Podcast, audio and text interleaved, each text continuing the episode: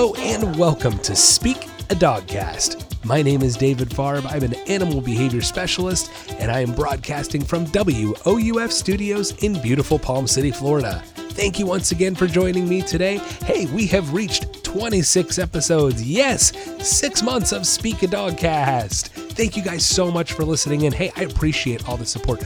Really couldn't have gotten to this point without everybody listening. So it's just fantastic. I'm having a great time. And you know something? If you guys haven't clicked subscribe yet, you're going to want to do that right now. And I have a bigger favor to ask, especially if you're listening on Apple Podcasts. If you haven't given me that five star review and you like what you're hearing, do me a favor Stop right now, scroll on down, and click that five star review. Yeah, go ahead and do that for me if you love what you're hearing. It really goes a long way towards supporting the podcast, helping us grow, and helping us get the word out there more. So, again, if you haven't clicked that five star review, do me a huge favor. Go ahead and do it right now. And if you really want, leave me a review. I'd love to hear a detailed review, what you guys are thinking about the show so far. That would be fantastic. But really, thank you guys so much for listening and all the support so far. It's just been really phenomenal. So, We've got an awesome podcast lined up today. The first segment is going to be called So You Want to Spoil Your Dog. Who doesn't want to spoil their dog? But I'm going to tell you maybe some of the perspective on spoiling a dog and maybe what that means from the uh, behavioral side and how to go about doing it better. Then we're going to have a segment called Trick Training 101. Of course, it's going to be all about teaching your dog some fun tricks.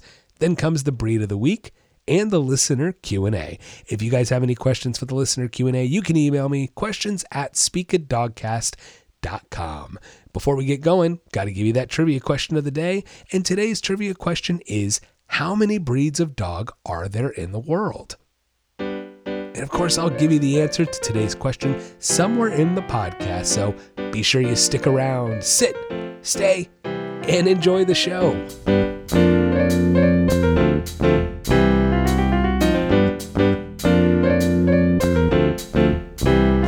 Next on Speak a Dogcast, it's a segment called So You Want to Spoil Your Dog.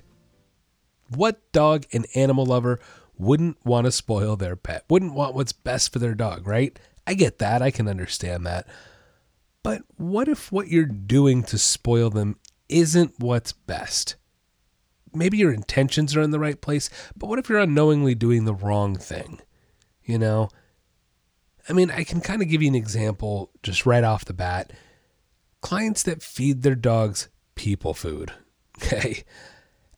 You know, I've, I've touched on this a little bit about it's sort of your own individual rules if you want to feed your dog people food, but if it gets really out of balance, it's not in moderation. And and I run into this a lot where clients are feeding their dogs a lot of crap. Or or maybe the client will say to me, Hey, well, you know, sometimes the dog, if I'm taking the dog for a walk, or maybe I'm taking the dog for a boot camp or something like that, and they'll say to me before, oh, you know, he he tends to have loose poop or runny poop a lot. You know, it's just kind of yes, it's what it is. He has stomach issues. Now, sometimes there are legitimate stomach issues, intestinal issues that dogs do have, maybe an allergy or something like that. I, I'm not denying that.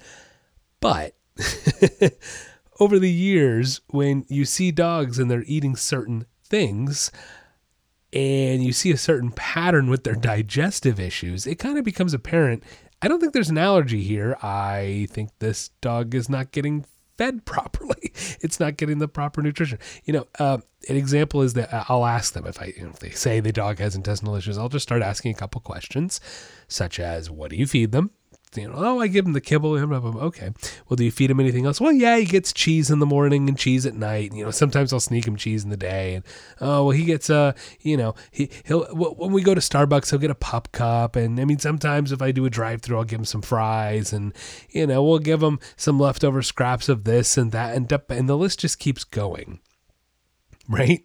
And so your dog is eating a bunch of dairy, is what I'm hearing. Uh, a bunch of sugar, a bunch of things that are really not very digestible for a dog, and your dog has intestinal issues. Wow, I wonder if there could be a correlation here. Um, so, uh, best intentions, right? To spoil their dog, but you're creating an upset stomach for your dog. And I don't know about you guys, I don't enjoy having an upset stomach. So, why would you want to give your dog an upset stomach? I, you know, the logic there kind of has me going, hmm, scratching my head. That doesn't make any sense. So if you really want to spoil and love your dog, stop feeding them crap. like, I'm sorry. Uh, you know, that just seems so silly. Spoil your dog in different ways, you know. So I I come across that's just like the first and easiest example of people with the right intentions, but you're spoiling your dog in the wrong way. Okay. Now another thing I'll go to consultations, right? And especially if if we have a dog with maybe some anxiety issues or something more than just hey, we're training a puppy, you know, it's a little little beyond that. I'll hear my clients say to me after we run through everything and I give them my perspective and I show them maybe looking at things a different way and I'll hear I feel like a terrible dog owner. I've been doing everything wrong. And I, you know, I've got to go. Hey, come on, you know, be be fair. you're you're not a professional. I don't expect people to know everything. Um, it, it's okay. It's okay. But what ends up happening is, like I said, especially with these with with anxiety cases, if we have a dog who's who's fearful of something or scared of something, what does an owner tend to do? They tend to try to coddle the dog and calm them down. And as I've talked about before, hey, if you haven't listened to my um, my the podcast on dogs and anxiety and separation anxiety, go back and check those out. There's a lot of good information in there about this, and we talk more in depth about not wanting to coddle dogs in those moments and the why and how behind that. So well, you, know, you can check those out. Uh, but you know, we don't want to coddle them. And so again, if I come across an owner and they've been doing all these wrong things with the right intentions to spoil their dog, but it's making it behaviorally worse. Right. So there's another example of an owner trying to do its best in spoiling an animal, especially like, look, if we have a rescue dog, oh, I run into that quite a bit with rescue dogs where people they want to make the rescue dog feel safe. They want to make the rescue dog feel loved, and that's awesome and phenomenal. But if we're not doing it correctly, if our timing isn't correct on when we're doing that, as I've talked about, you may be reinforcing that anxiety unknowingly. So here, here we are again. I want to spoil this dog. I want to give this rescue dog the best life I possibly can, but maybe we're not doing it in the healthiest and best way. Okay.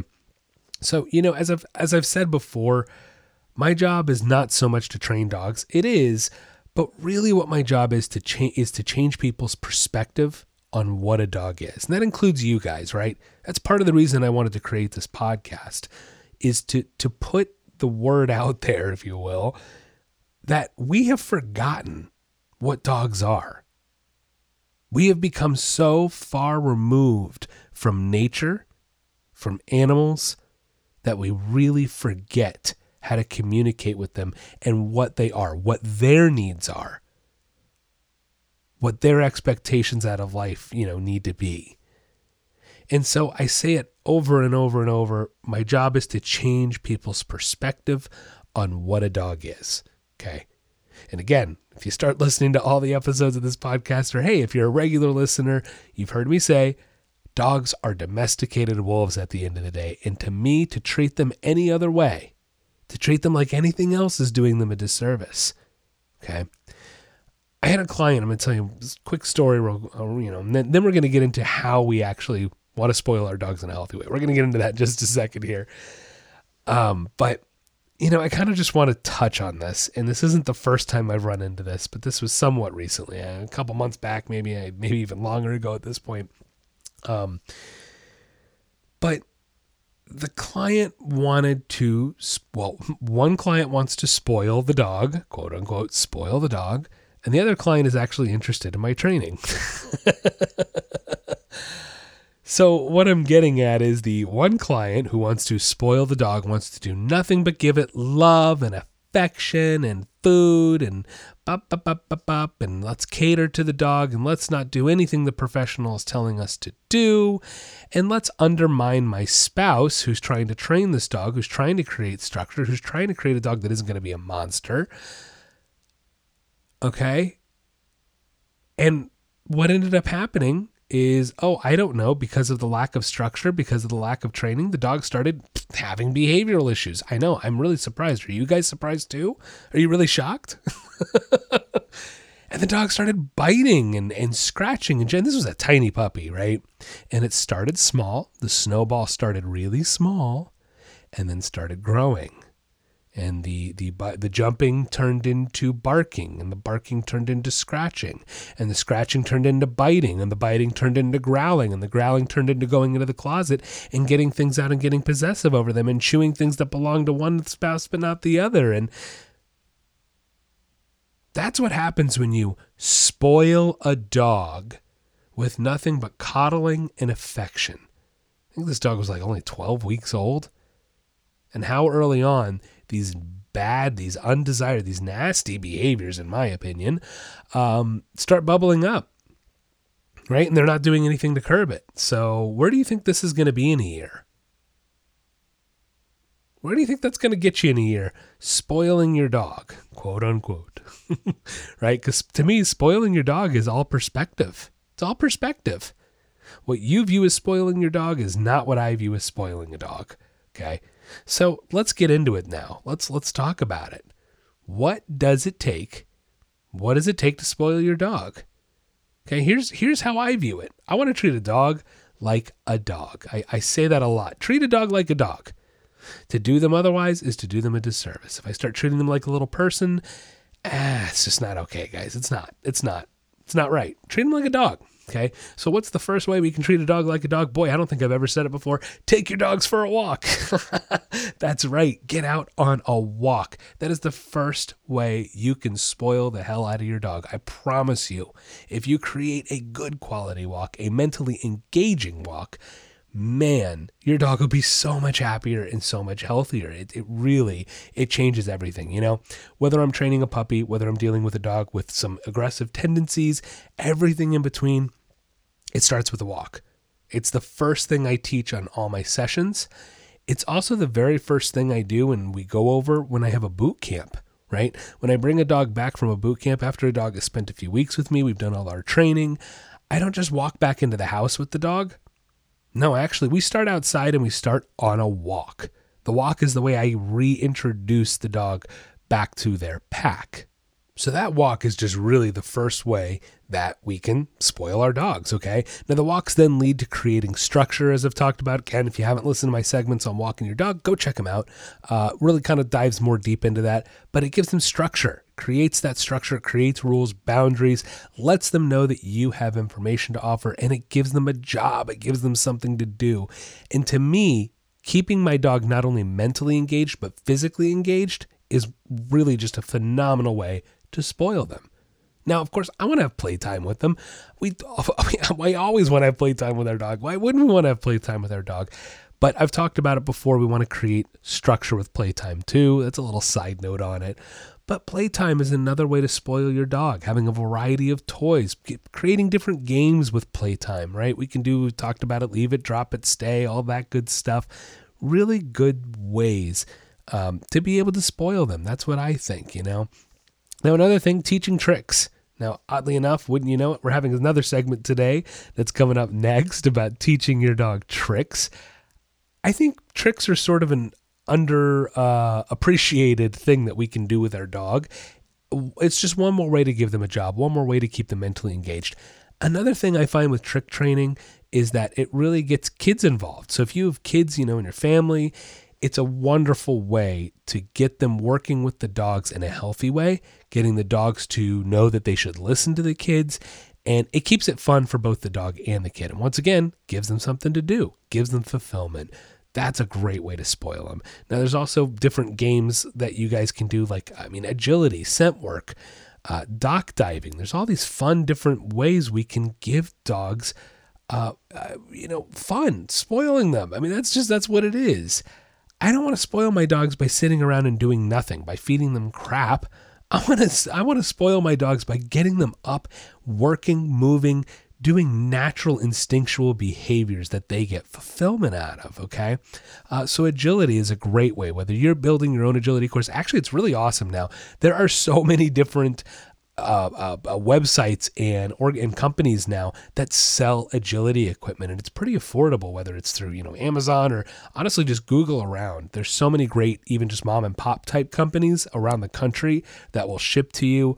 A lot of great agility equipment out there from the A frames to the weave poles to the tunnels. There's a lot of fun stuff you can do. And again, you can really play like legit agility with your dog, create structure to it, create a pattern in that agility course, teach your dog, time them, all kinds of awesome stuff. And to me, that's how you spoil your dog. You want to spend money on your pup? Spend it on that kind of stuff. Hey, if you don't have the space for agility, go find a great doggy day camp place. Um, there's a lot of different facilities and, and, organizations that do agility work. There's even agility competitions you can get involved in if you really want to get into it. It's awesome. Same thing with the scent works. So, you know, all these different ways to get your dog out there and get them active. And to me, that's how you spoil a dog. Know your dog's breed. You'd be surprised a lot of these breeds if you really start researching the breed of your dog even if it's a mixed breed, really start researching what they're what they were originally bred for. And you might be surprised. you know, you might be surprised out there that some of these little guys are capable of doing those agility things, right? Uh, even something as simple as obedience training, right? Even something as simple as basic obedience can go a long way to spoiling your dog. Okay. Now, I'm not saying don't feed your dogs fun treats. I'm not saying don't give them puppy ice cream that you can buy at the grocery store. Uh, again, that's that's an ice cream that is designed for a dog, that's made for a dog, unlike a pup cup at Starbucks. Um, so I'm not saying don't give them fun treats, guys. There's all kinds of good, healthy, fun treats at the pet stores you can buy for them, but in moderation always in moderation. If you're feeding your dogs treats every single day for no reason, you're not training, you're not doing any, and you're that's a little much. It's a little much, okay? We probably shouldn't be having ice cream and cake every single day of our lives, and it's no different with your dog, okay?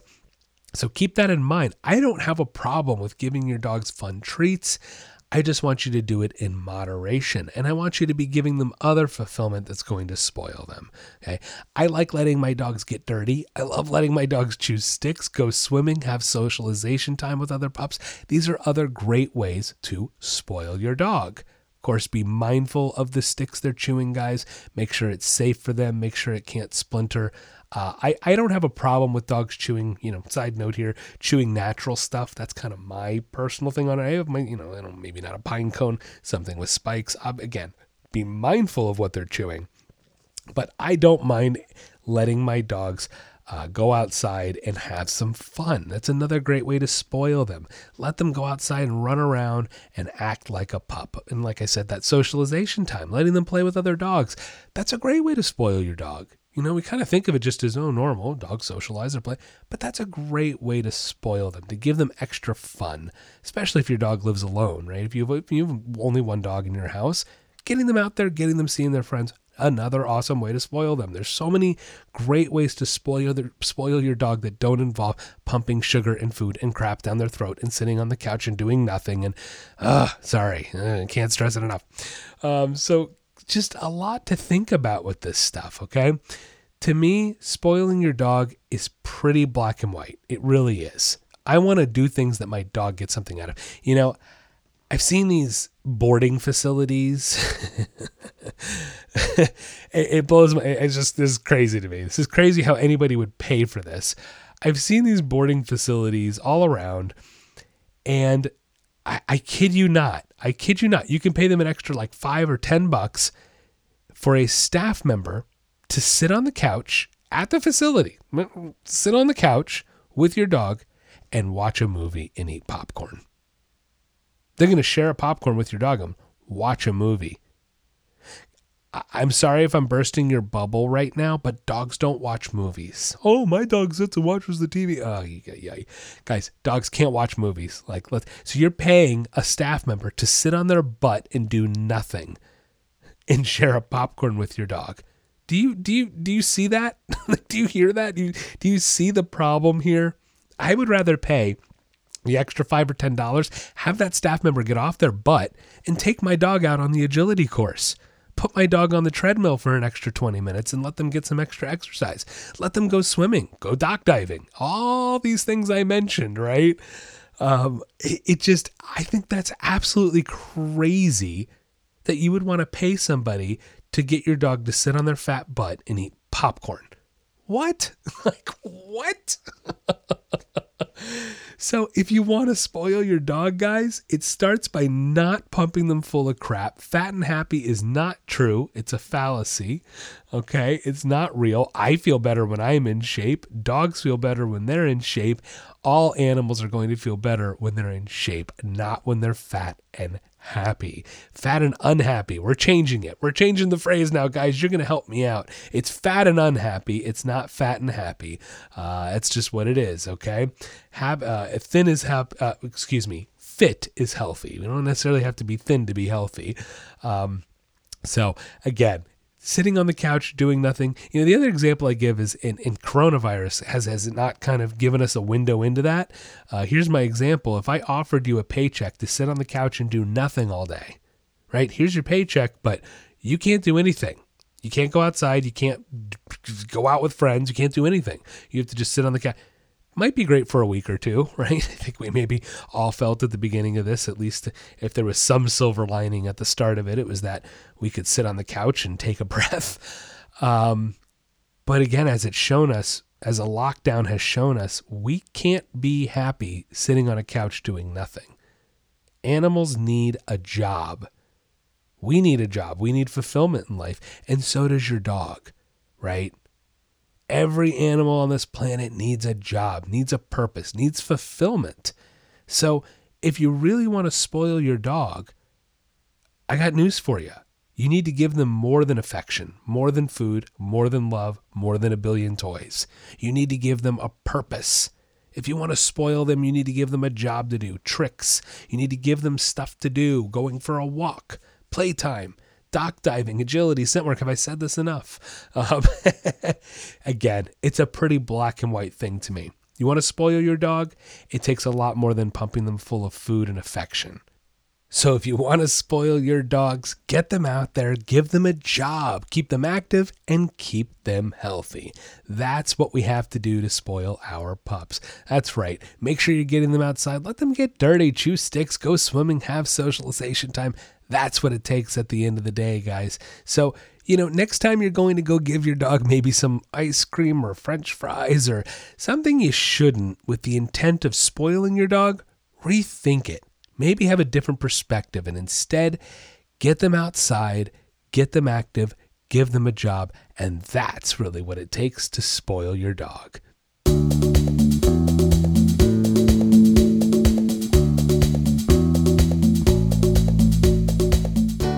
Tired of your dog barking all the time? Or maybe you want them to stop jumping on people when they come over? Or does your dog take you for a walk instead of the other way around? We can help. At the Nature of Training, we are committed to improving the relationships and lives people have with their pets. No matter what behavioral issue you are experiencing, from an unruly puppy to more severe issues, we can help offering a wide variety of services such as in home training, doggy and puppy boot camps, doggy day camps, boarding, and more. For more information, check out our website, www.thenatureoftraining.com, or you can find us on Facebook or Instagram at David Paws. Located in Palm City, Florida, serving all of the Treasure Coast and North Palm Beach County. The Nature of Training, helping you achieve success with your pet.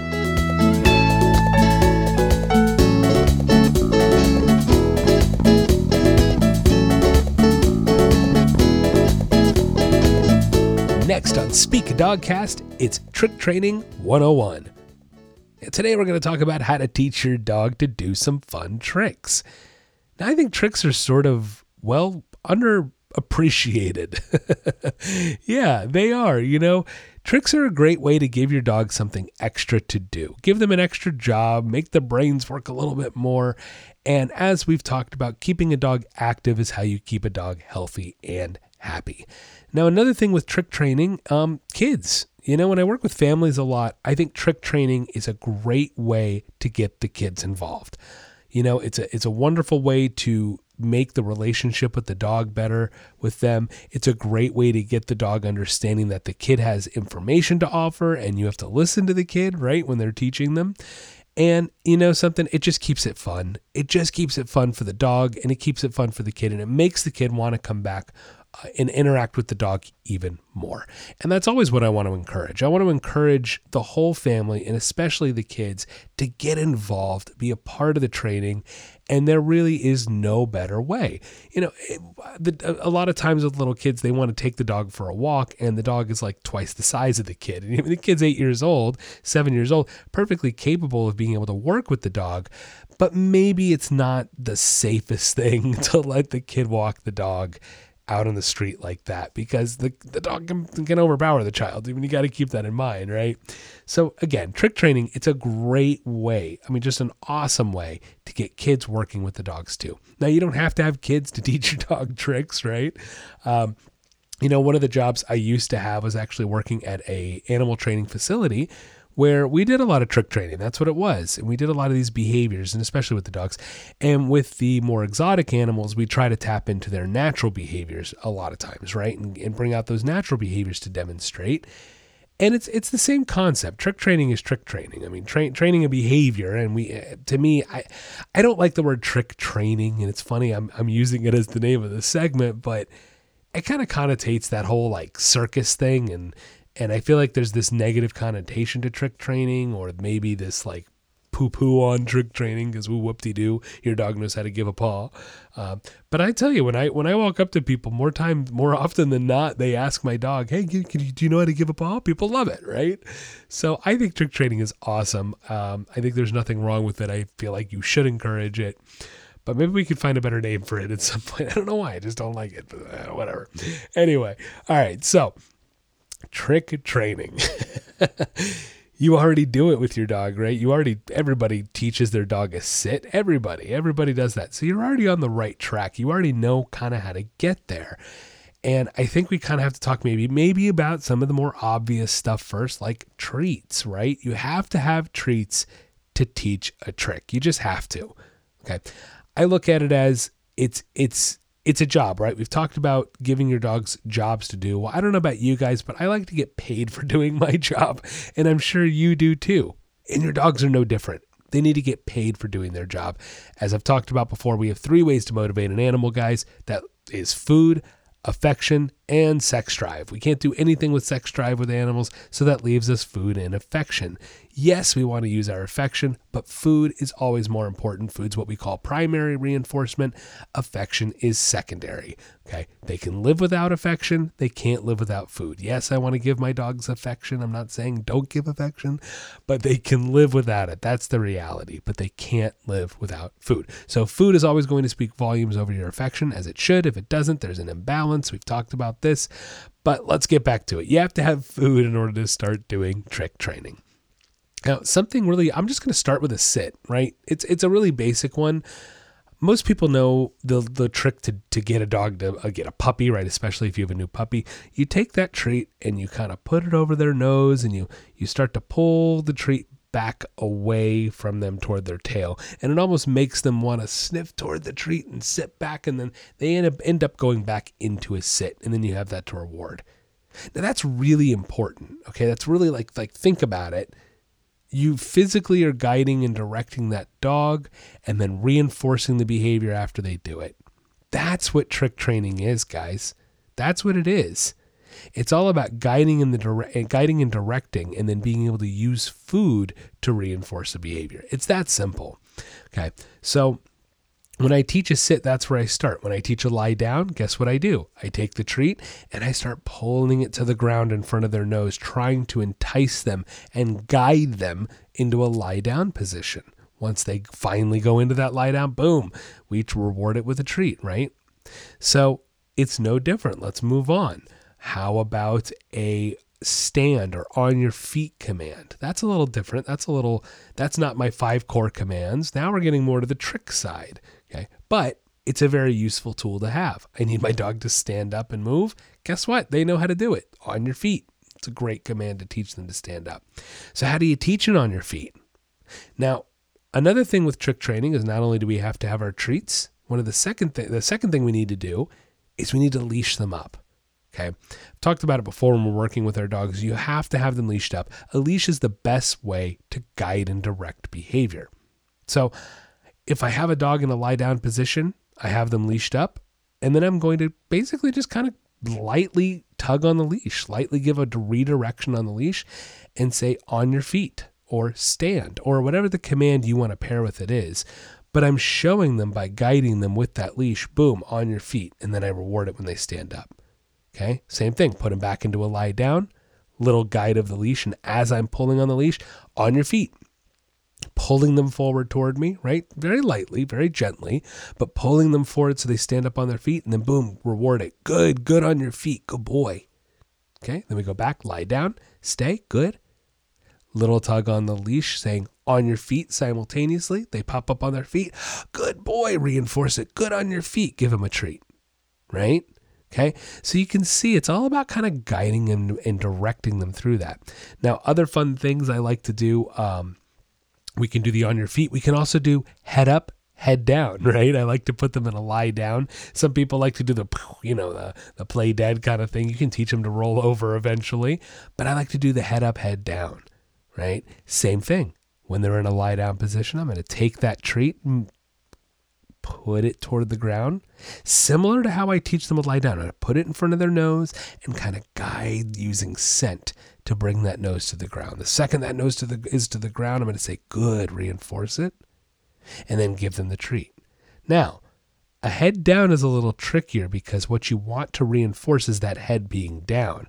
And when you go to give that treat, a lot of times the head pops up, right? so it's a little trickier and you have to have patience, okay? You have to have patience and make sure you're rewarding the actual behavior that you want to reward. So I only want to give a treat when the head is down on the ground. If they pop the head up, I don't give them reward. I redirect it, try to get the head back down, then reward and strengthen that. Okay? Really, this is what tricks come down to patience, persistence, and consistency. That's how we teach our dog tricks. Okay. Now, another fun one that I like to do that maybe, you know, everybody teaches their dog a paw, and we can kind of get into that a little bit, right? I start to reach under their paw and tap it a little bit and say, Give me paw, give me paw, and tap it and reward it. Then I'll start tapping their paw a little bit from underneath more to kind of pull it up. And as I pull it up, give me paw. Good, good, give me paw. Reward it. That's how I'll teach it, give me a paw. Now, let's say they already know how to give paw. I like to teach a wave because this one is just adorable. it's so cute to watch a dog do a wave. What you do is you ask for a paw and then you start to take your hand away and they you'll you'll notice the dog will start trying to bat their you know as you take your hand away they're going to like bat at you going hey wait a second i'm trying to give you my paw. And then you can reward that behavior of them batting their hand up in the air but not actually making contact with your hand right? You shape one behavior into another so again, I'll ask him to give me the paw, give me paw, and then I'll take my hand away, sort of like, hey, high five, low five, too slow, and whatever the hell it is. I'm messing that up. up high, down low, too slow. There it is. Um, you know, you're kind of doing that game with your dog, but taking it away slowly so they're continually trying to reach for the paw. And then you go, hey, good wave, good wave. And then you're reinforcing that behavior, right? The tricks are, I find it fun. I find it a fun challenge when you have a behavior, when you think of a behavior you want to teach your dog, think of physically how to how to get them to do it in a fun way like that, right? That's how we start shaping these things. Another behavior I'm going to throw out there, the hide your eyes or the pray. Some people like to teach their dog to, to pray before they feed them. You've seen videos of that. It's cute. Is their dog really praying? No, let's get real, people. let's keep it down realistic. Let's bring our heads back down to earth. Um, but it's a cute behavior we can teach them to do. Now I like to I like to kind of incorporate it like this. I like to actually teach them to put their feet up on something first now, of course, if you don't like your dogs on furniture, then maybe you need to find a particular thing, you know, a particular stool or something they can put their feet up on so that way you're not encouraging them to put their feet up on the on your furniture, but only this one particular stool. But I'll teach them to put their feet up and then reward that behavior, right? And again, using a leash, you can help guide that behavior really easily. Guide them over, kind of give them a little pull toward it, teach them to put their feet up, boom, reward it, using that leash to guide them, right? Pretty simple. Then once they learn to put their feet up, then I'll take a treat and keep in mind they have their feet prop their front feet are propped up on something, right? So they're sort of kind of propped up standing. I'll take a treat and I'll put it and you can also you can use a tennis ball if that's what motivates them. Keep that in mind. Use what motivates your dog, right? And and I actually I've used a tennis ball to teach this to a golden retriever. It was really uh, he was really motivated by the tennis ball, and so I actually taught this behavior not with treats but with a ball. Right? Use whatever motivates them. Anyway, they have their feet up, and I'll take the treat or the ball or whatever it is, and I'll actually put it. I'll take my arm and put it below their feet and put it in between their feet underneath. So that way, it take it makes their nose look down in between their feet. I hope this is kind of making sense. This one's a little trickier, right? So they have their feet up on something. I'm going to take a treat and kind of come down underneath in between their legs.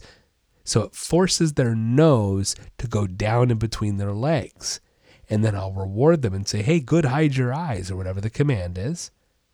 Right?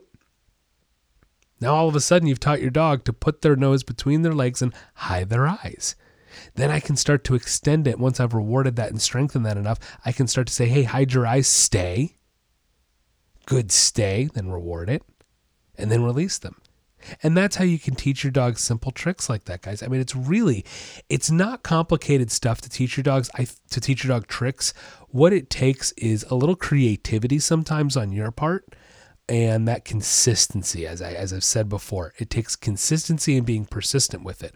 But if you can spend just a couple minutes a day building these these uh, tricks step by step, taking little baby steps, it's incredible what you can teach your dog. How about a backup? That's another fun one back up, right? Uh, you could say, hey, back up, back up, and they'll literally take steps straight backwards, right?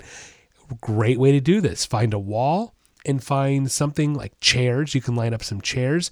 And what you do is you create a little narrow corridor for your dog. Okay. So we have a wall on one side, and then I'm to put chairs lined up on the other side, just narrow enough, just wide enough that the dog can fit, but they can't turn around. So I'll guide them in there, right? And I'm standing face to face with them.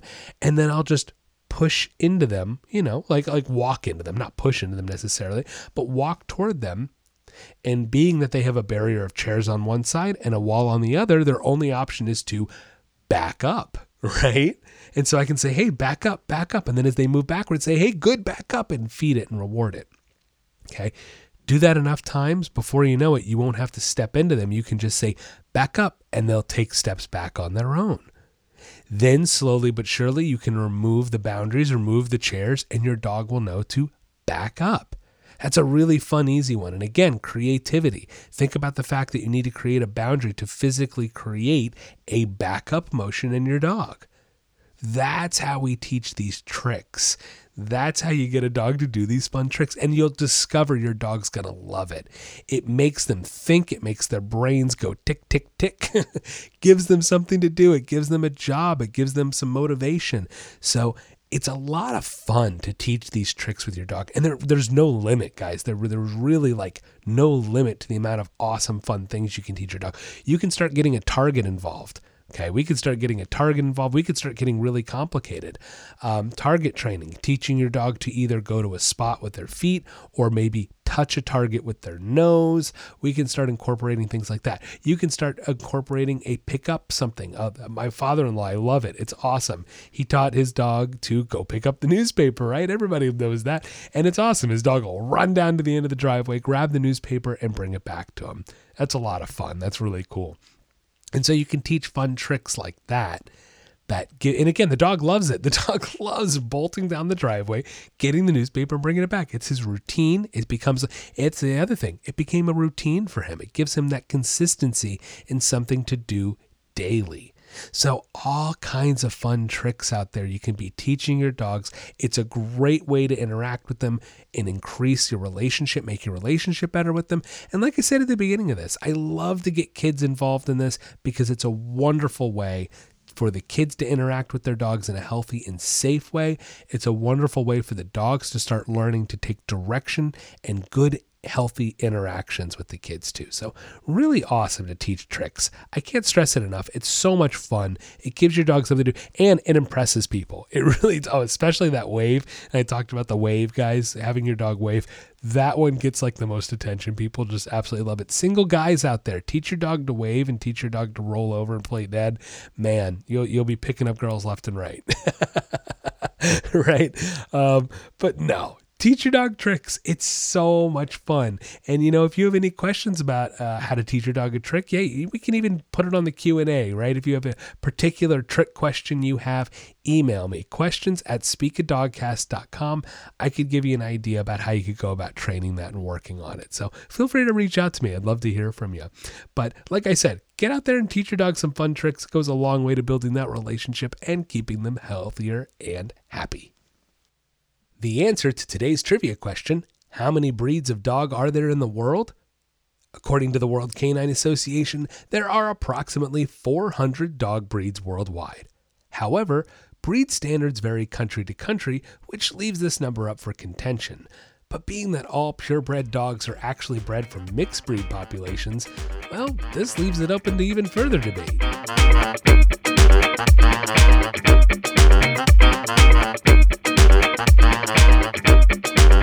Next up on Speak Dogcast, it's our breed of the week.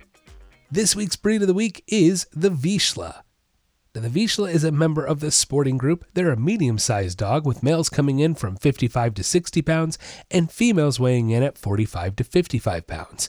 They are a gentle and affectionate breed with a lot of energy. The Vizsla does make a great dog for somebody who loves to be active.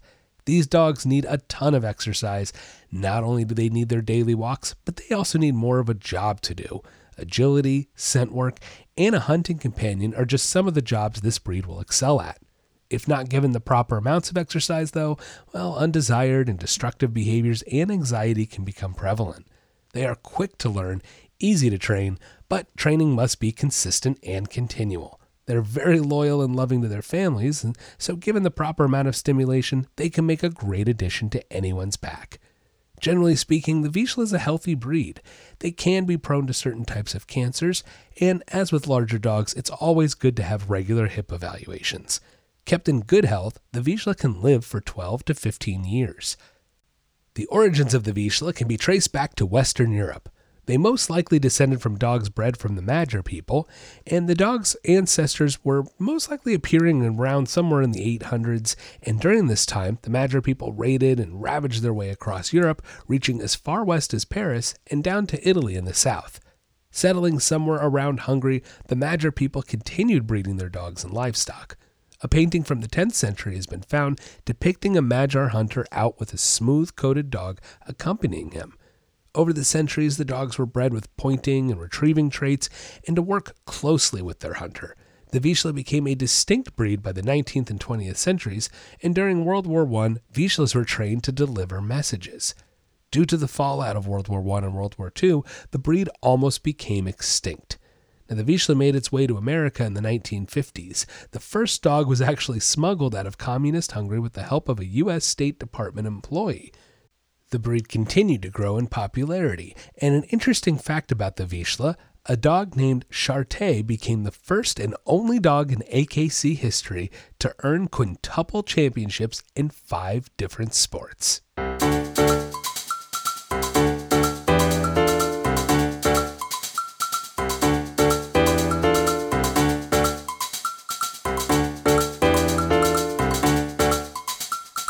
Next on Speak Dogcast, it's our listener Q&A. First question today comes from Marcel from Dallas, Texas. Marcel asks, "What has been your favorite species of animal to work with?" Now, I love this, Marcel. Thank you. You know, you're the first person to ask a non dog related question. And while sure it's a little personal opinion, uh, it goes off the topic of dogs a little bit, which I'm okay with. You know, I've said it before, this podcast is about dogs mostly, but animals as well. So if you guys have any questions, not only dog related, but anything animal related in general, please feel free to reach out to me and uh, email me questions at speakadogcast.com. So thank you, Marcel. What's been my favorite species of animal to work with? You know, I'm going to tell you my top two. Um, kind of, right? okay, so coming in at number two, I really found myself falling in love with working with birds. And sure, birds in general, I, I, you know, I've been very lucky that I've gotten to work with such a wide variety of animals, such a wide variety of species. And even within the bird community, I've gotten to work with parrots, I've gotten to work with uh, crows, and the group, however, the group of birds I really fell in love with, birds of prey, right? Hawks, owls, vultures, those that, that's really my number two right there. They're like little tiny dinosaurs. I mean, they're fascinating creatures. Birds in general, right? But raptors, you know, birds of prey, they're so um, primitive but yet complicated, and and that's what I really liked about them it's instinct and learning how to tap into that and then you know once you, you, get to put the hot glove on and and once you have them sitting there on your arm it's it's a very cool experience. And getting to form a relationship and a bond with them too is just so neat just so so cool. Uh, so definitely birds of prey were my number two but my number one my favorite species of animal to work with without a doubt it's primates. I mean wow, you know, working with primates was just uh, a lot of fun and enlightening and educational.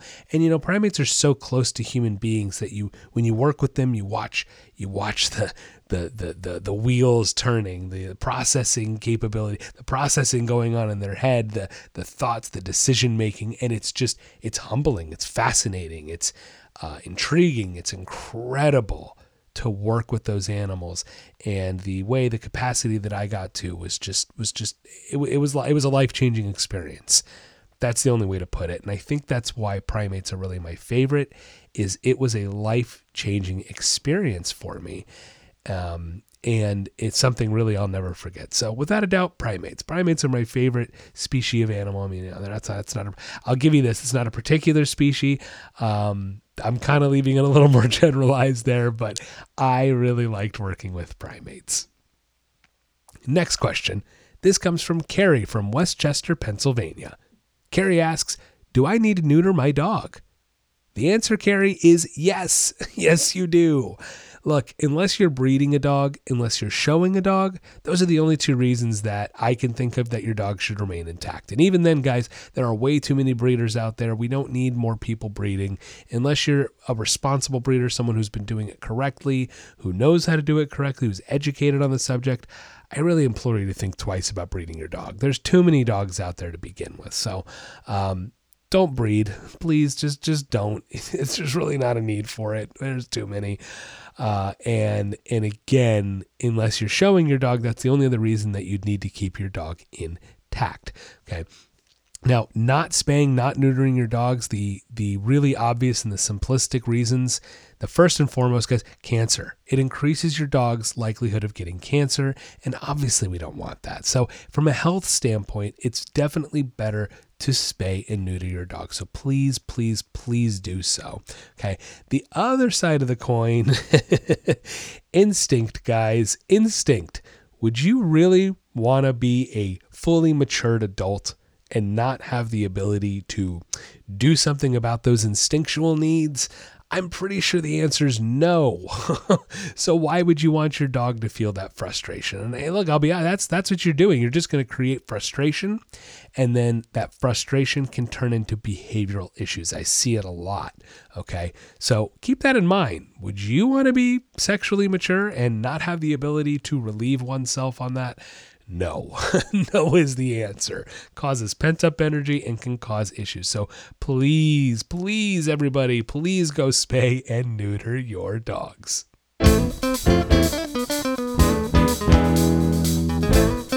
That'll wrap up the podcast today. Thank you all so much for listening in. For you Apple Podcast users out there, don't forget, click that five star review. It really helps the podcast grow, and I would greatly appreciate it. And if you guys have any questions for that listener Q&A, you can email me questions at speakadogcast.com. Have a wonderful week, and don't forget to get out there and walk your dog.